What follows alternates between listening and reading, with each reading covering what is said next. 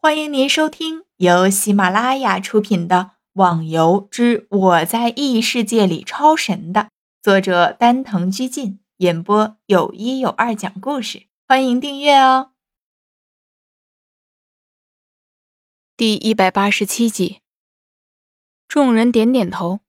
等到这些黑影全部消失在天下会的城墙之后，马上窜了出来。要不是知道是在实行突击。估计陆小凤会吼上几声。众人跃上城墙，花满楼从怀中掏出一张纸，细细的查看着。喂，小楼，你在看什么呢？这么入神？难道是黄色图画？陆小凤连忙的伸过脑袋，想逮住花满楼犯罪的证据。靠，你去死吧！这是地图，我们都不熟悉天下会的地形，没个地图怎么找？花满楼怒瞪着双眼，仿佛要把这陆小凤给活吞了。你继续，你继续。陆小凤尴尬一笑，赶紧闪到了一边。只是这语气怎么说的，好像是让花满楼继续看黄图似的。很快的，花满楼收好了地图，说道：“可能是为了防止暗杀，现在他们的房间都靠在了一起，就在东边。”或许到了那里还能碰到那些杀手，那走吧，我要让他们试试我的新玩意儿——霹雳汤圆儿。天笑现在是跃跃欲试，这股怨气他可是忍耐了很长时间的。霹雳汤圆，准备跃下城墙的西门差点被这四个字害得掉下去了，冰冷的脸上也浮现出了愕然的神情。再看众人。也都憋了一肚子笑意，可惜不能笑出来。回到了游戏里，逍遥的任务当然还是继续寻找着修罗山，却不知道在游戏中可是热闹非凡。当知道了有了更高级的武功，许多的人赶回了自己的师门，希望可以得到师傅青睐，传授高级武功。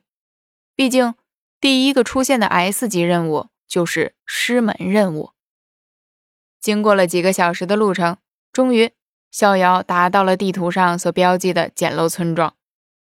看着这简陋到无法形容的地方，逍遥心想着：莫不是地图上记载了？这谁又能找得到啊？走进这简陋的村庄，逍遥心中惊喜。麻雀虽小，五脏俱全。有这么一个地方，逍遥就不用愁了。找到了药店，一看药的价格，顿时傻了眼。这也太他妈黑了吧！外边一瓶五两，这里却要二十两，这个整整的多出了三倍啊！天哪，这不是抢劫是什么呀？但是又能怎么样呢？谁叫当初逍遥不多准备一点药？却到这里来给系统打劫，一咬牙一狠心，连续买了整整一千两的药。这逍遥的心可在滴血啊！这要是在大城里买一千两药，够自己用多少时间的了？看着药店老板那满脸的笑容，逍遥愤恨的欲见离开。他怕控制不住，一把剑把那老板给杀了。到时候自己再被系统里通缉，那真是亏本到家了。一路加速飞行，终于到了修罗山的附近。摊开地图，在空中俯视着下方，难道就是那座山？仔细看去，的确有座山，在上面有个亭子，而且旁边还有一个小茅草屋。落剑而下，观察了四周。尽是一些花儿和草药，心想着这里都是种出来的，应该就是逍遥要找的地方了。敲了几下门，有人吗？这门是吱呀一声打开，逍遥正在疑惑呢，突然门内传出一阵劲风，直直的把逍遥往外退去。顿时，逍遥心生警觉，马上施展出内力抵抗着。叮的一声。